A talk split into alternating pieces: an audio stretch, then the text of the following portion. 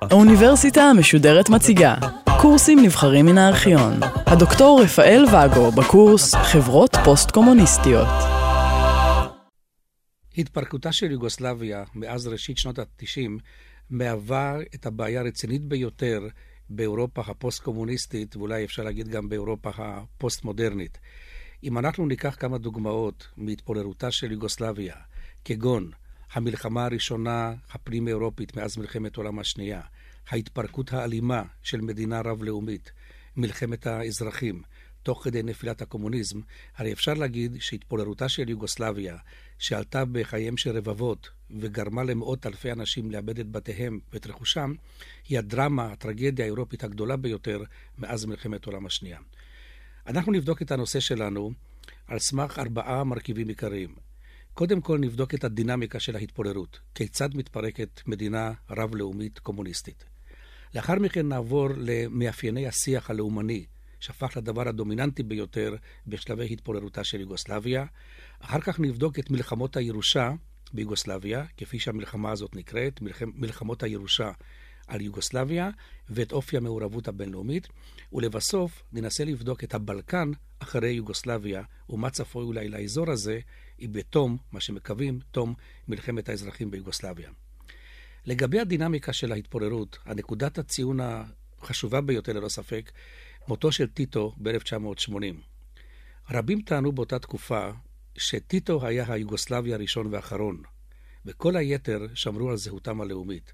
באמרה האירונית הזאת יש כמובן כוונה לניסיון של טיטו, ניסיונו של טיטו, אשר אגב היה ממוצא קרואטי-סלובני, להרכיב ביחד, שוב, לאחר התפוררותה במלחמת העולם השנייה, את אותה יוגוסלביה, אשר הוקמה בפעם הראשונה, לאחר מלחמת העולם הראשונה, מדינה רב-לאומית, שלמעשה לא תפקדה מהתחלה, בעיקר בשל ההבדלים הגדולים בין יחידותיה, מבחינה כלכלית, חברתית, דתית, אתנית וחילוקי דעות טריטוריאליים ונוספים.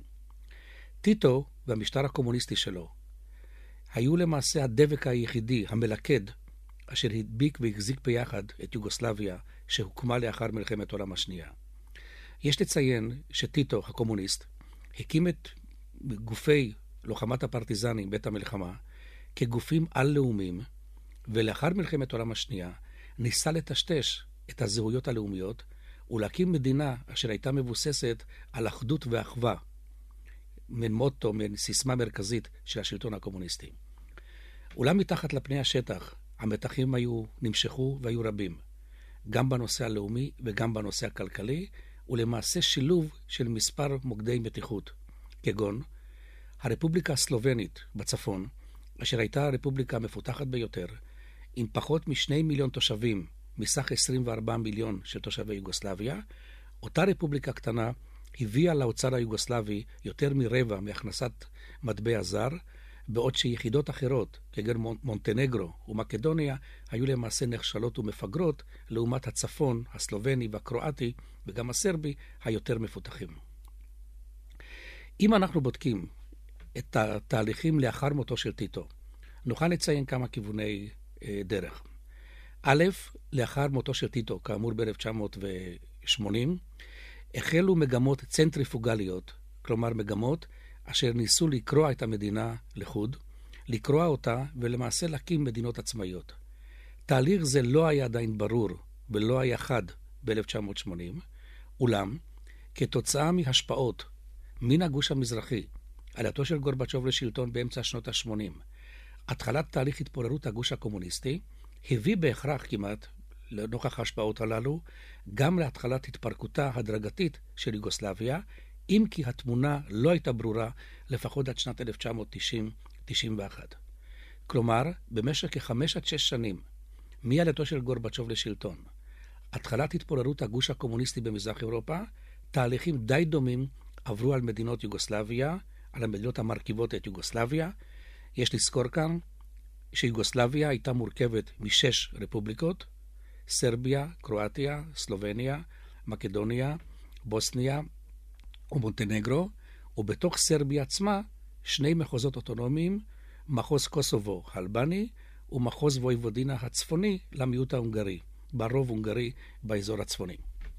תוך כדי התחזקות הכוחות הצנטריפוגליים, הופיעה השפעה נוספת, דרישה ליתר ליברליזציה, כדגם המזרח אירופאי. אם כי הליברליזציה ביוגוסלביה החלה לפנות לכיוונים לא, לא חיוביים, לא סימפטיים, הרבה יותר, בצורה יותר אסרטיבית, יותר בוטה, מאשר ביתר מדינות מזרח אירופה.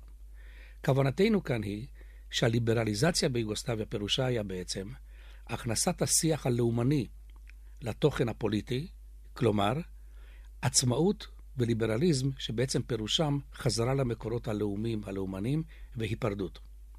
תוך כדי התהליכים הללו, המגמה מובילה איתה דרישה בקרב רוב הרפובליקות, או למעשה אפשר להגיד בכל הרפובליקות, לבחירות דמוקרטיות, כאשר תוך כדי עליית האליטות החדשות הלאומניות, הוחרף השיח הלאומני, נושא שמיד נגיע אליו, כאשר כל רפובליקה דרשה בחירות עצמאיות, והחלטה ספציפית האם להישאר בתוך הקואליציה או בתוך הפדרציה בעצם, או לפרוש ממנה. התמונה שהסתמנה לקראת אלף תשע מאות שמונים ותשע תשעים הייתה שסרביה החלה לנקוט בקו יותר לאומני, בהנהגתו של מילושביץ', אותו מנהיג יוגוסלבי שיושב בשנת אלפיים ושתיים בבית המשפט הבינלאומי בהאג על פשעי מלחמה, כאשר סרביה מנסה להחזיק את הפדרציה ביחד, בעוד שיתר חלקיה, כלומר חמש הרפובליקות הנוספות, או לפחות ארבע מתוכן, כיוון שמונטנגרו באותה תקופה עדיין לא ביקשה להתנתק מסרביה, ביקשו לו יתר הרפובליקות להתנתק מן הפדרציה היוגוסלבית. שנת אלף תשע מאות תשעים ואחת הייתה שנת ההכרעה, כיוון שבמהלך השנתיים שקדמו, במהלך השנה שקדמה, יותר נכון, מ-אלף תשע מאות תשעים ב-תשעים ואחת, נערכו בחירות דמוקרטיות למדי בכל הרפובליקות של יוגוסלביה. ההחלטה כמעט בכל רפובליקה הייתה למעשה לפרוש מן הפדרציה, כאשר מנהיגים מקומיים עם מגמה לאומנית יותר ניצחו בבחירות. יש לציין שלא הייתה כאן בהכרח עלייה של אליטה חדשה, אלא האליטה הקומוניסטית שהופכת ליותר ויותר לאומנית ויותר ויותר בדלנית. סלובניה המפותחת ובעלת רוב מוחלט של סלובנים, כ-תשעים ושניים אחוז מן האוכלוסייה, הייתה הראשונה אשר הודיעה על פרישתה מן הפדרציה היוגוסלבית. בעקבות פרישתה באה מלחמה קצרה בין יוגוסלביה שהייתה עדיין קיימת לבין סלובניה, מלחמת עשרת הימים ביוני תשעים ואחת, כאשר בסופו של דבר, ללא הכרעה צבאית מכריעה או ללא קרבות כבדים, ללא קרבות כבדים, וללא נפגעים רבים מדי, סלובניה זכתה לעצמאות ויצאה מן הקואליציה, או בעצם מן הפדרציה. כעבור מספר שבועות, קרואטיה הודיעה על פרישתה בעקבות סלובניה, והבעיה המרכזית שהתעוררה הייתה, מבחינתה של יוגוסלביה, או מבחינת הסרבים, ששתי מעצמות מערביות, או בעצם מעצמה מערבית אחת מרכזית, גרמניה, ובהדרגה יתר מדינות מערב אירופה, החלו להכיר בעצמאות ובריבונות של היחידות הפורשות מיוגוסלביה. למעשה, ההכרה המערבית בהתפרקותה הדרגתית של יוגוסלביה גרמה, על פי הטיעונים הסרבים, להתלקחות מלחמת האזרחים, כיוון שיוגוסלביה, ואנחנו מדברים על יוגוסלביה במונחים של השלטון המרכזי בבלגרד, שהוא בעצם שלטון סרבי, השלטון הסרבי דרש לשמור על אחדותה של יוגוסלביה, ודרשה מן הקהילה הבינלאומית למנוע את הפרישה של היחידות השונות. תמיכת הקהילה הבינלאומית, וכאמור גרמניה שהובילה במהלך הזה, הביא על פי ההאשמות הסרביות המאוחרות יותר לפרוץ המלחמה. אנחנו נשוב לשלבים השונים של המלחמה, ששתפה את, המלח... את המדינה הזאת עד כמעט שנת אלפיים, ונתמקד עתה במאפייני השיח הלאומני באותה תקופה וגם אחר כך. למעשה מה שאנחנו רואים ביוגוסלביה, מאמצע שנות החמישים, היא ההשתלטות של הפוליטיקה האתנית על הפוליטיקה, כאשר הלאומנות האתנית, כלומר, אתנוצנטריזם סרבי, קרואטי, סלובני או מקדוני, בוסני וכך הלאה, החל לפנות את מקומו תוך מחיקת המורשת הקומוניסטית על השיח הציבורי והפוליטי באותה תקופה. האשמות ההדדיות היו כבדות ביותר. הסרבים החלו לטעון שלמעשה היו מקופחים לאורך כל הדרך במדינה היוגוסלבית, בעוד שהקרואטים פרחו והתחזקו. השיח הקרואטי טען את ההפך, שהם היו אלה שהיו מקופחים בידי הכוחות הסרבים, ולא ניתן להם לבטא את עצמם. כך גם הסלובנים, כך גם יתר יחידות יוגוסלביה. האשמות ההדדיות הללו נכנסו גם לנושא של מלחמת העולם השנייה, נושא רגיש ביותר, כאשר הסרבים הזכירו לקרואטים, מתוך כדי הכללות, שהם למעשה היו בצד הנאצי הפשיסטי, והזכירו לקרואטים שהם היו, היוו רובם את התנועה הפשיסטית האוסטשה, ששיתפה פעולה עם גרמניה הנאצית. בעוד שהקרואטים הזכירו לסרבים, שהם ניסו לבצע טבח בזמן המלחמה בקרואטים, האשמה שמיד הסרבים ענו בנתונים מדאיגים ביותר או מפחידים ביותר על מספרם של הסרבים שנרצחו על ידי הקרואטים במהלך המלחמה. תוך כדי מעגל הלאומנות, השיח הלאומני, האקדמיה למדעים של סרביה פרסמה בשנת אלף תשע מאות שמונים ושש מסמך מאוד מוזר שהפך כמעט למסמך רשמי של ממשלת סרביה, כאשר במסמך הזה שחתמו עליו גדולי האינטלקטואלים ואנשי העולם המדעי של סרביה נטען שלמעשה מה שמתבצע ביוגוסלביה הוא לא פחות ולא יותר מאשר אתנוסייד או ג'נוסייד, רצח עם, רצח אומה כנגד הסרבים, בעיקר מצד האלבנים, שהיוו באותה התקופה כבר תשעים אחוז מתושבי חבל קוסובו. המסמך טוען שהאומה הסרבית הגאה עומדת לאבד את שליטתה ואת מאחזיה בתוך ארצה היא, ולמעשה הסרבים מתחילים להפוך למיעוט בתוך מדינתם הם. כאמור, שיח לאומני זה והדגש על העצמאות ביחידות השונות הביא לאלימות, הביא למעשה לפרוץ המלחמה, וסייעה בידי הממשלות הספציפיות והאליטות שעלו לשלטון על מנת לתחזק את המלחמה, את המדינה הזאת במצב של מלחמה. תוך כדי הפרוץ מעשי האלימות והשיח הלאומני, שני הצדדים או הצדדים השונים שהיו מעורבים בסכסוכים החלו להשתמש בדימויים מן העבר, כגון למשל התקשורת הסרבית התייחסה לאלבנים כאל טורקים, כאשר למעשה ברור שאין כאן טורקים באזור כבר קרוב למאה שנה. השיח הסרבי הלאומני לא קרא לקרואטים בשם הצבא הקרואטי, אלא קרא הצבא האוסטשה הנאצי, בעוד שהתקשורת הקרואטית התייחסה לסרבים כאל כוחות הצ'טניקים, יחידות המלוכניות הלאומניות שלחמו במלחמת עולם השנייה גם כנגד הקרואטים. נעבור מכאן לכמה שלבים מרכזיים במלחמת הירושה המורכבת, המסובכת והטרגית של יוגוסלביה. השלב הראשון התנהל בכמה מערכות, בין אלף תשע מאות תשעים ואחת ל-תשעים וחמש. הכוונה היא, מרגע פרישתה של סלובניה, פרישתה של קרואטיה, ואחר כך פרישתה של בוסניה הרצגובינה, עד להסכמי דייטון בשלהי שנת אלף תשע מאות תשעים וחמש. בשלבי המערכה העיקריים, בין אלף תשע מאות תשעים ואחת ל-תשעים וחמש, ניסו הסרבים לדחוק את רגלי הקרואטים בכל אותם האזורים שבהם סרביה שאפה לאיחוד טריטוריאלי, על סמך זהות היסטורית, על סמך טיעונים היסטוריים משטחי קרואטיה, כאשר בצורה של מלחמת מראה אולי, הקרואטים ניסו להשיג אותם הדברים מצדדים שבהם ישבו סרבים, כלומר גירושם של סרבים אל מעבר לגבול לכיוון סרביה, וטיהור אזורים ששייכים כביכול אך ורק לקרואטים ולקרואטיה מן האוכלוסייה הסרבית המקומית.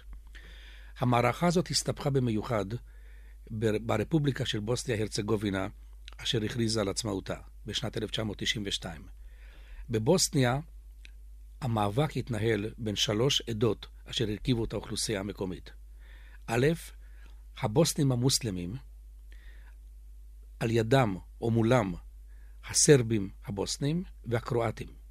הבוסנים המוסלמים טענו וטוענים שלמעשה בוסניה היא מולדתם, אין להם לאן ללכת וזאת היא בעצם ארצם, ולא ניכנס כרגע לשורשים ההיסטוריים המדויקים, האם הבוסנים המוסלמים הללו, האם הם שייכים לעם הסרבי אשר עבר במאות השנים האחרונות הסבה לאסלאם, או שמדובר ביחידה לאומית בפני עצמה. אבל עובדה היא שאותם הסרבים אשר גרו בבוסניה, וגרים עדיין, ואותם הקרואטים שגרים בבוסניה, ניסו לנתק חלקים מבוסניה ולהצמידם לאזורים הסמוכים ברפובליקה של סרביה וברפובליקה של קרואטיה. תוך כדי המאבק בין הקבוצות השונות, עשרות אלפים נפלו חלל.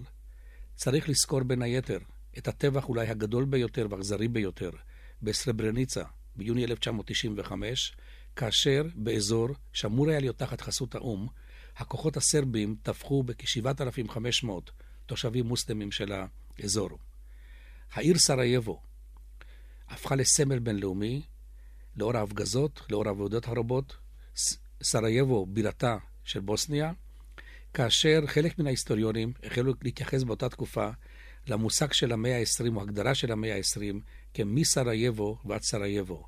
רמז כמובן לפרוץ מלחמת העולם הראשונה, בעקבות uh, רצח של יורש העצר האוסטרי ב-אלף תשע מאות ארבע עשרה בסרייבו, ועד סרייבו המופגזת בראשית שנות ה-תשעים. המערכה בבוסניה הסתיימה בהסכם דייטון, ועל המעורבות הבינלאומית מיד נוסיף מספר מילים בהמשך. יש לציין שהסדר זה היה כמעט כפוי על הצדדים השונים. יש להדגיש שהמעורבות המערבית, המתווכים המערבים, התייחסו בצורה בוטה ביותר אה, כלפי המנהיגים השונים אשר הם מעורבים בקרבות. לא פחות ולא יותר, בחדרי החדרים התייחסו אל מילושביץ' ואל מנהיגי הסרבים בתוך בוסניה עצמה כאנשים שקרנים ופסיכופטים, כאשר מילושביץ' ניסה לטעון כלפי הקהילה הבינלאומית שאין הוא, בתור מנהיג יוגוסלביה או מנהיג סרביה, אין הוא מעניק סיוע לסרבים בבוסניה, בעוד שהיו מספיק הוכחות שאכן הסרבים בבוסניה נתמכו על ידי ממשלת יוגוסלביה, כפי שהקרואטים בבוסניה נתמכו על ידי המנהיגות הלאומנית של טודג'מן אה, בקרואטיה. כאמור, הסכם דייטון חילק למעשה את בוסניה לשתי ישויות מדיניות המשתפות ביניהם פעולה, כאשר הטיהור האתני בכמה אזורים הונצח על ידי הקווים החדשים שהקהילה הבינלאומית קבעה. הסיבוב הבא התרחש ב-אלף תשע מאות תשעים ותשע בקוסובו, עם המעורבות של נאטו.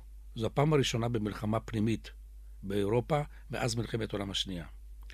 שורשי המלחמה בקוסובו מאוד מורכבים, וייתכן שעדיין נשארו בכמה קטעים מעורפלים גם בראשית שנות האלפיים.